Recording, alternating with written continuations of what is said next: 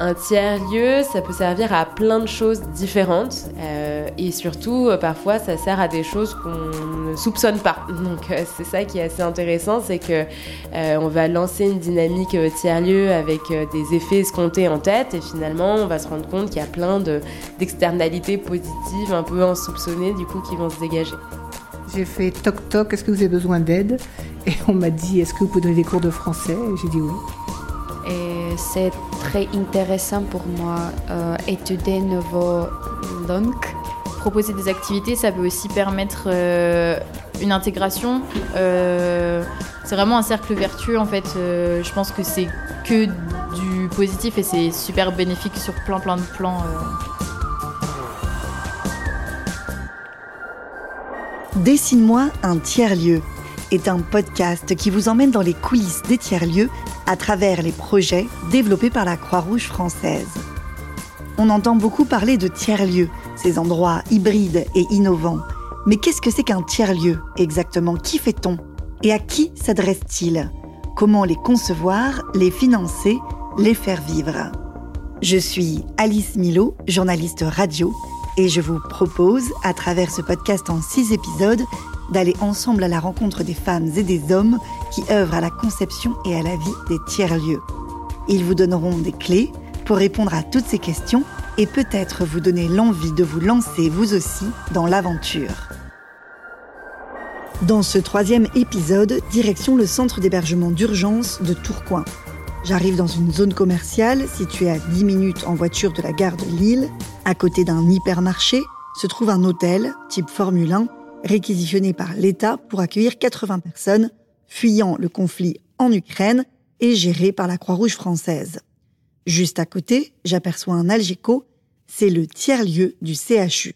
Dans le prochain épisode, je vous parlerai précisément de la mise en place de cet espace, mais pour l'heure, j'aimerais aborder avec vous dans cet épisode la question de l'impact social des tiers-lieux. Et justement, celui de Tourcoing n'en manque pas. Je débarque en plein cours de français, l'activité qui a le plus de succès. Alors, vous les avez trouvés les, les verbes? Devenir. Devenir. Devenir. Rendre. Rendre. Rendre, oui. Ok.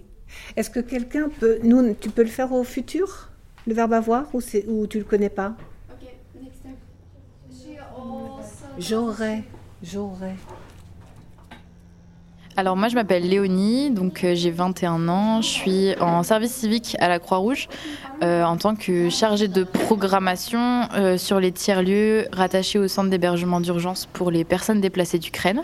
En fait mon travail consiste à élaborer la programmation sur les tiers-lieux, donc qui sont des salles d'activité attenantes au centre d'hébergement d'urgence. Il y en a deux dans le nord, un à Tourcoing et un à Templeuve en Pével.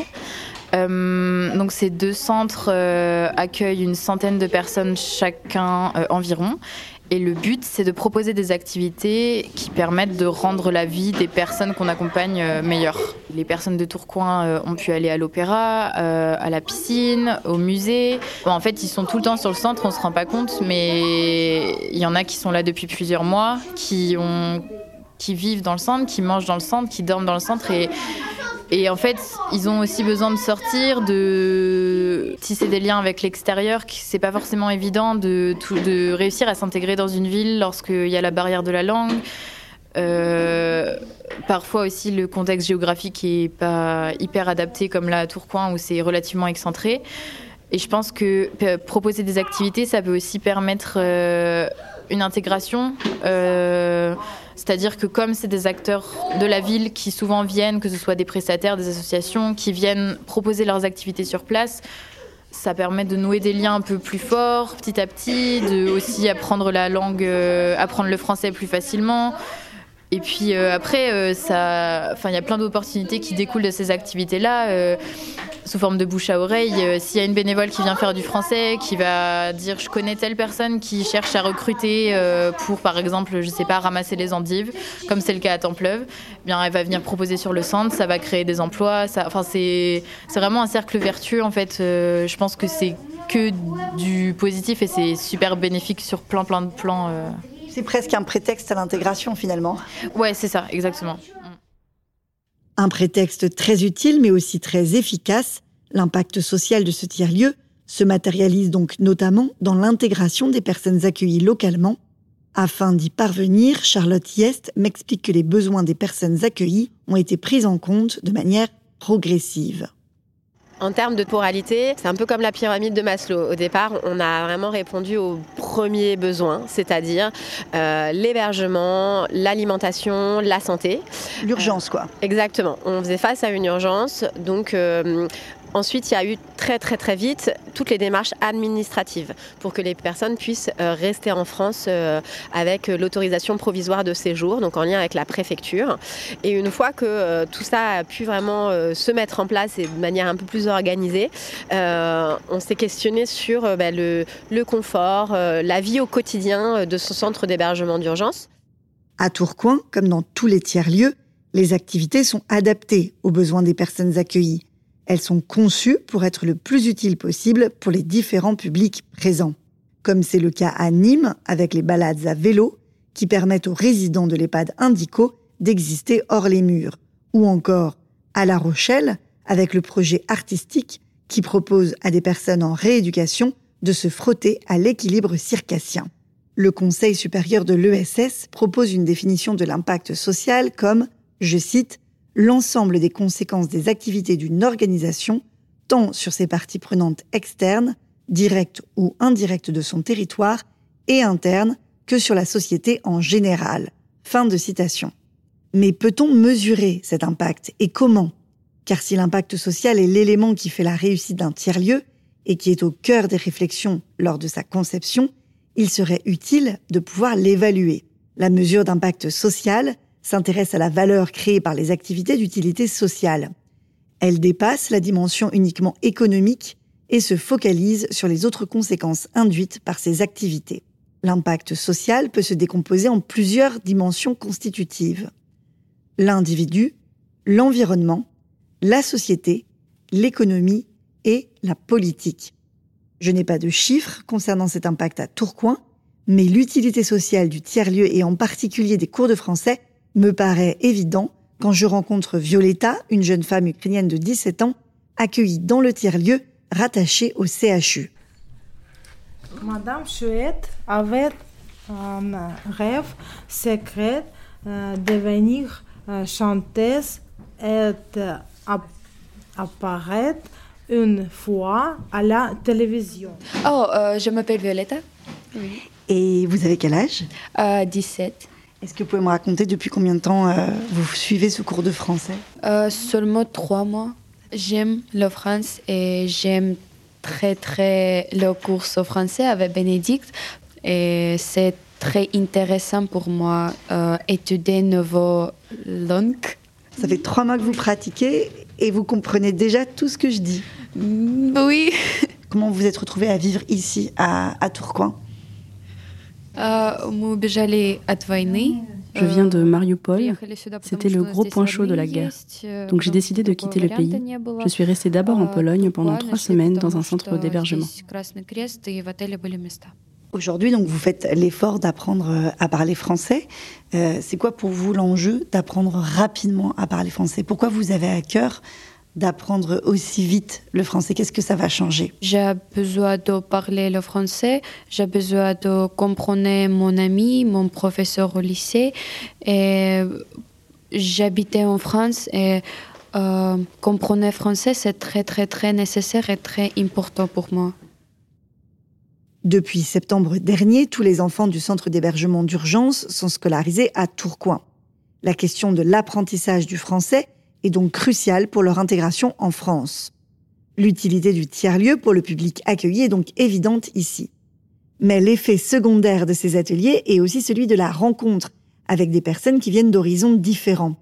Un impact social que l'on retrouve dans tous les tiers-lieux car ils ont pour vocation d'impulser de la mixité au quotidien avec des publics qui ne se seraient sinon jamais rencontrés. C'est le cas aussi dans le tiers-lieu de Nîmes à l'EHPAD Indigo que vous avez pu découvrir dans l'épisode 1 où les résidents peuvent partager des activités avec des bénévoles venus d'horizons différents et ainsi tisser des amitiés inattendues.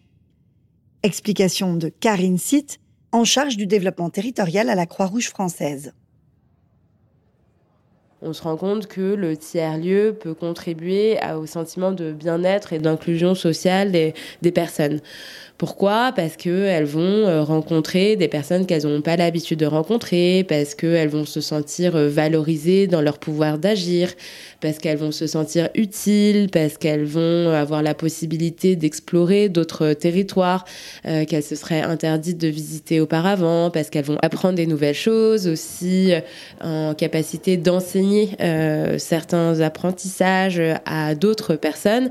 Et ça, ça va les rassurer, les conforter dans leur sentiment voilà, d'utilité, euh, dans leur euh, pouvoir d'agir, euh, quelles que soient les vulnérabilités qu'elles traversent. donc ça, c'est un impact primordial pour nous. Pour les habitants du territoire, ça va aussi leur permettre de bénéficier de lieux ressources dans lesquels ils vont pouvoir profiter d'activités ou y mener leur activité en propre, mais aussi du coup aller à la rencontre de publics qu'ils n'auraient pas forcément croisés. ça va contribuer au dynamisme du coup d'un territoire en question, donc c'est aussi important. Et puis ça peut avoir euh, un impact sur euh, l'engagement des citoyennes et des citoyens sur le territoire, puisque ces lieux-là servent également de plateforme d'engagement. Donc, euh, on va, parfois, on a envie de s'engager sur sur son lieu de vie, mais on ne sait pas exactement comment s'y prendre. Et le tiers-lieu, bah, c'est un moyen très accessible pour permettre à des personnes de s'engager bénévolement au contact du coup de, de, personnes vulnérables. On fait une dictée numéro de téléphone? Oui. Oui on va faire ça. On y va. 06 06 42 13 36 je pense que les plus belles histoires, c'est quand des bénévoles euh, vraiment tissent des liens forts avec euh, des personnes qu'on accompagne et vont, grâce à ça, leur permettre de trouver un logement, leur permettre de trouver un travail, parce que c'est ce genre de choses qui donnent vraiment du, du sens au quotidien, en fait. On se rend pas compte, mais avoir un travail, pour beaucoup, ça leur a permis de de trouver du sens à leur vie ici, en fait, tout simplement, de recevoir leur propre argent, de, de pouvoir effectuer leurs propres achats. Enfin, ça a été possible parce qu'il y a ce tiers-lieu. Ce tiers-lieu leur a permis de trouver du travail concrètement, parce que ça a créé de la rencontre. Pas, pas que, il y a des fois où c'est aussi tout simplement des personnes qui se sont euh, présentées euh, de manière spontanée sur le centre en disant je cherche deux, deux personnes pour euh, effectuer telle tâche. Ils ont trouvé du travail dans quel secteur d'activité pour la plupart? Euh, il y en a beaucoup, c'est dans le secteur agricole. Mais il y a aussi du, lien qui s'est créé grâce au tiers-lieu, c'est sûr, même. Euh, enfin, moi, je le, je le, vois dans beaucoup d'activités, des bénévoles qui sont là depuis longtemps, depuis l'ouverture du centre, qui commencent à enfin avoir de vraies discussions avec les personnes, qui commencent, enfin, c'est des vrais liens d'amitié quoi qui se nouent, et je pense que c'est c'est beau de voir ça. Est-ce qu'aujourd'hui il y a une intégration euh, voilà, forte de certains au-delà de la question du travail? Ah oui, oui, oui. Il y a des, enfin, par exemple, le mercredi, il y a des enfants qui vont nous dire euh, Je viens pas à l'activité pâtisserie parce que je vais à la piscine avec ma maman.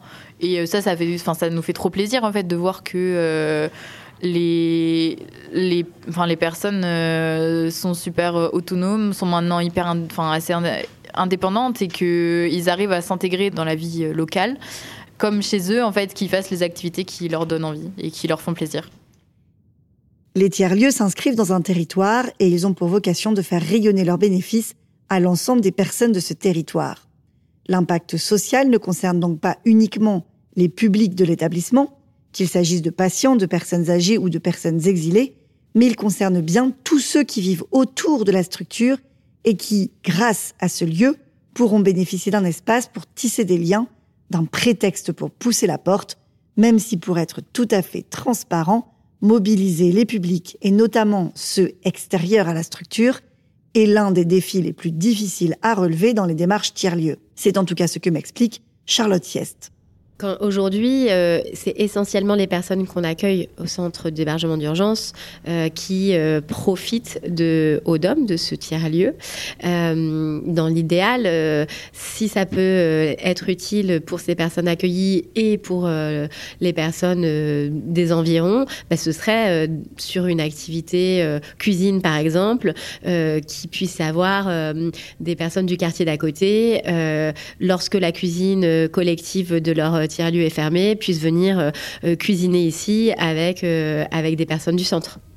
Mélanger riverains et personnes accompagnées. Complètement, ouais capter du public, les faire venir dans un nouveau lieu. C'est pas euh, en un claquement de doigts que ça se que ça, se réalise. Ça prend du temps de faire venir du, grand public dans un nouveau lieu, dans un lieu. Euh, on se trouve quand même sur euh, un parking d'une zone commerciale. en soi, quand on vient faire ses courses, on est plutôt pressé. Donc réussir à capter du public, on l'a réussi à le faire lorsqu'on a fait des chantiers participatifs, mais les gens ne sont pas revenus par la suite alors qu'on leur a bien expliqué qu'il y, avait une programmation, qu'il y avait des activités régulièrement, etc.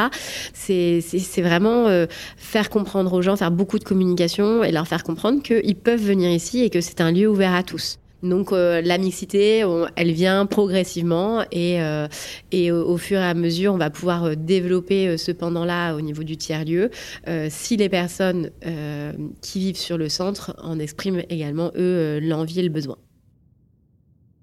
Aujourd'hui, de nombreuses activités du tiers-lieu sont prévues le soir, après l'école ou le week-end, car destinées aux enfants qui sont nombreux au centre d'hébergement d'urgence. Une façon aussi de permettre aux parents d'occuper les enfants ce qui n'est pas toujours facile lorsque l'on loge en famille dans de petites chambres d'hôtel. Offrir aux adultes un peu de répit dans un quotidien difficile, aux enfants des cours de français pour aider à leur intégration, et à tous des activités pour aider à retrouver des moments de vie ordinaires dans leur région d'accueil. Toutes ces initiatives du tiers-lieu ont un impact social indéniable. On en parlait un peu plus tôt, l'impact social pour savoir s'il existe doit donc pouvoir être mesuré des outils spécifiques ont été développés pour aider les tiers-lieux à évaluer cet impact social, même si, comme l'explique Karine Sitt, cette mesure n'est pas si facile. Pour mesurer l'impact d'un tiers-lieu, c'est pas facile parce que c'est à la fois des indicateurs euh, qualitatifs et des indicateurs quantitatifs, mais c'est euh, toute la difficulté de chiffrer finalement et de mettre en, nombre du coup le lien social. Donc c'est jamais euh, quelque chose d'évident. Et donc euh, pour aider les porteurs de projets les établissements dans cette démarche là il y a à la fois des outils en open source donc en libre accès qui sont disponibles qui ont été mis en commun par des acteurs implantés on va dire bien implantés dans la, toute la dynamique et l'écosystème tiers-lieu. Commune Mesure, par exemple, euh, en est une. Euh, et puis à la Croix-Rouge française, euh, on a mené du coup une étude d'impact sur deux établissements en particulier. Et un des livrables de cette mesure d'impact, ça va être justement une grille d'auto-évaluation qu'on va mettre à disposition, notamment de tous les établissements de, de santé de la Croix-Rouge française et plus largement du secteur social et médico-social, pour que chacun des porteurs de projets, chacun des directeurs et des directeurs directrice d'établissement euh, puisse évaluer euh, de manière autonome et assez simple l'impact du tiers-lieu sur son, son territoire. En attendant une mesure officielle, je constate pour ma part que le tiers-lieu est une valeur ajoutée humaine, de bien-être et d'apprentissage. Que ce soit à Nîmes pour les résidents de l'EHPAD Indigo, à La Rochelle pour les patients du centre Richelieu ou à Tourcoing pour les personnes accueillies, les tiers-lieux offrent à tous des moments de vie de joie, de confiance en soi, de mieux-être physique ou moral. Il y a aussi un impact sur les bénévoles et les personnels de la Croix-Rouge qui s'enrichissent au contact des personnes accueillies. Un sentiment partagé par Charlotte Yest qui me confie ses derniers mots alors que je suis sur le départ. L'évolution, je la vois bah, là, euh, par euh, des enfants avec qui au départ on parlait en langage des signes ou euh, par l'intermédiaire d'un téléphone qui nous traduisait ce qu'on souhaitait se dire et qui aujourd'hui grâce aux cours de français et bien entendu à l'école et au fait qu'ils sont aujourd'hui en France et donc euh, ils apprennent par euh, au quotidien. Euh, mais quand même aujourd'hui on peut avoir une conversation ensemble et communiquer. Donc ça c'est ça c'est quelque chose c'est hyper palpable. en quelques mois, je trouve que c'est énorme en termes d'intégration, de apprendre la langue, trouver un boulot, réussir à gérer sa vie familiale, tout ça en ayant quitté son pays, en voyant ce qui se passe encore sur place, avec toutes les douleurs que ça peut euh, engendrer. Euh, je trouve ça énorme. J'ai avec vous exploré trois tiers-lieux, abordé leur définition, activité et impact social, et à mi-chemin de cette série, je comprends maintenant que bien concevoir son tiers-lieu, c'est réaliser un savant mélange entre analyser les besoins des acteurs du territoire, définir ce que l'on souhaite y organiser et se laisser surprendre par les imprévus. Mais aussi donner le pouvoir de décision au collectif, mais savoir aussi l'idée quand on piétine. En tout cas, quelle que soit la forme ou le temps que cela prend de construire un tiers-lieu, comme nous avons pu l'entendre dans cet épisode, le point commun partagé par tous les tiers-lieux se résume par deux mots, l'utilité sociale. C'est ce sens profond qui ne doit jamais être oublié dans les moments de doute ou quand votre projet n'avance pas assez vite à votre goût. N'oubliez pas pourquoi vous vous êtes lancé dans cette aventure. Dans le prochain épisode, maintenant qu'on a défini les raisons d'être du tiers-lieu et son impact, je vous parlerai plus spécifiquement des espaces dans lesquels les tiers-lieux peuvent exister. En attendant, si vous souhaitez approfondir la notion de tiers-lieu, rendez-vous dans la description de l'épisode. Vous y trouverez un quiz pour tester votre compréhension de la notion développée dans cet épisode et des ressources pour pouvoir aller plus loin pour déployer vous aussi une dynamique tiers-lieu dans votre établissement. Dessine-moi un tiers-lieu est un podcast de la Croix-Rouge française, produit par Bonjour Podcast. C'est une série de six épisodes disponibles gratuitement sur toutes les applications de podcast. Interview et prise de son Alice Milo. Réalisation Mélanie Hong. Mixage Benjamin Roy. Tournage réalisé grâce au soutien de la Fondation Total Énergie.